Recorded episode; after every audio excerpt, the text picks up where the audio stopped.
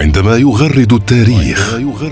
فما علينا إلا أن نستمع ونفكر. في الحقيقة أن الروايات المرتبطة بتسمية عمان بهذا الاسم متنوعة. ونفتخر. ونتعلم. من أمم عمان في القديم السومريين وهم أول من أخرج النحاس. التاريخ يغرد مع الدكتور محمد الشعيلي. فكان هذا الأمر من الأمور التي تحسب لصالح عمان في عهد الإمام التاريخ يغرد. التاريخ يغرد. يأتيكم برعاية. العبيداني. ساهمت التمور العمانية في تقوية العلاقات التجارية بين عمان والولايات المتحدة الأمريكية. فماذا يتوفر لدينا من معلومات في هذا الجانب؟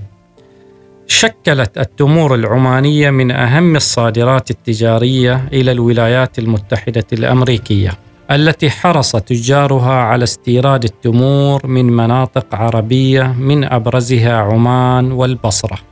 وهو الأمر الذي يشير إلى أهمية التمور العمانية في دعم الاقتصاد العماني عبر الفترات الزمنية المختلفة.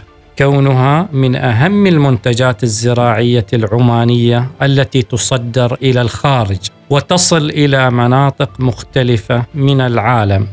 ومن المصادر المهمة التي يمكن من خلالها الوقوف على موضوع تجارة التمور العمانية هو ما جاء به البريطاني لوريمر في موسوعته حول عمان والخليج وأواسط الجزيرة العربية. عندما خصص جزء في موسوعته عن إنتاج التمور في سلطنة عمان وتجارتها حيث يذكر لوريمر أنه في عام 1880 تضاعف تصدير التمور العمانية إلى مناطق عدة أبرزها الهند واليمن وزنجبار والولايات المتحدة الأمريكية.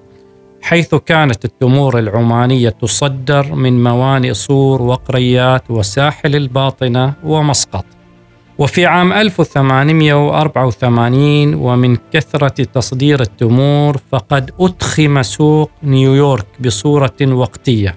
أما في عام 1892 فقد قل تصدير التمور بسبب الاضطرابات السياسية خاصة في وادي سمائل.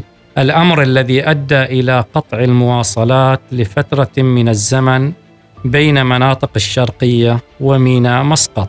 ويعتبر تمر الفرض أكثر أنواع التمور التي أقبل عليها الأمريكان خاصة منذ ثمانينات القرن التاسع عشر في عهد السلطان تركي بن سعيد الذي حكم خلال الفترة الممتدة من 1888 إلى 1913 حتى وصل بهم الأمر إلى حد محاولتهم زراعة أصناف منه في ولاية أريزونا لكنها محاولات لم تحقق النجاح. وظل التمر العماني يصدر بكميات كبيرة إلى الموانئ الأمريكية حتى الحرب العالمية الأولى على الأقل عندما أثرت بعدها الأوضاع السياسية والإقتصادية المضطربة على مستوى العالم بسبب تداعيات الحرب على حركة تصدير التمور العمانية.